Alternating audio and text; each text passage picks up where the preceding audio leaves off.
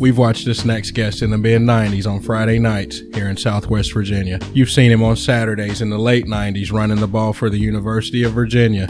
And you've seen him on Sundays in the NFL throughout his 12 year career. There are less than 30 people to ever rush for 10,000 yards in the NFL, and this guy's one of them. He's played in a Pro Bowl and a Super Bowl, and now he's made the transition to the acting world with roles on the TV series Being Mary Jane and Shameless. He has appeared on the big screen in the hit movie Straight Outta Compton, and is currently working on other projects that we'll get into a little bit later. And if all this isn't enough, he's also the CEO of multiple companies. It's an honor to call Thomas Q. Jones our guest tonight on the If It Sports podcast. Thanks for joining us, Thomas. Thank you for having me. It's always a pleasure to to, uh, to talk to people from home, man. Um, I'm, I'm honored to be on the show. Thank you so much. Thanks for being here, Thomas. We really appreciate it. Hey, man, before we get into this interview, um, I just got to address the elephant in the room. Uh, let me take you back to about 1993, maybe 92. Could have been 92. Do you remember uh, running the 110 meter hurdles against this tall, skinny white dude? Might have even had a little hair back then over in Bullitt Park.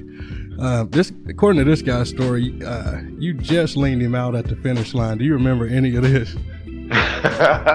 Man, I, listen. Uh, there's so much talent. There was so much talent at those track meets uh, I would not doubt. I would not doubt that story. Uh, I, I, might have to uh, think, go back in my mental archives, but yeah, um, I had some battles with some people in those 110 hurdles. Man, there were some really, really good hurdles in our hurdlers in our area. So I, I would, I would have to lean towards the, the story is true. All right. I wish that to- that story was uh, true, Thomas, but. Uh, you didn't even edge me out, man. I think the whole pack was going across the uh, last hurdle, and you're putting on your tracksuit getting ready to walk off the field. That wasn't even close, man.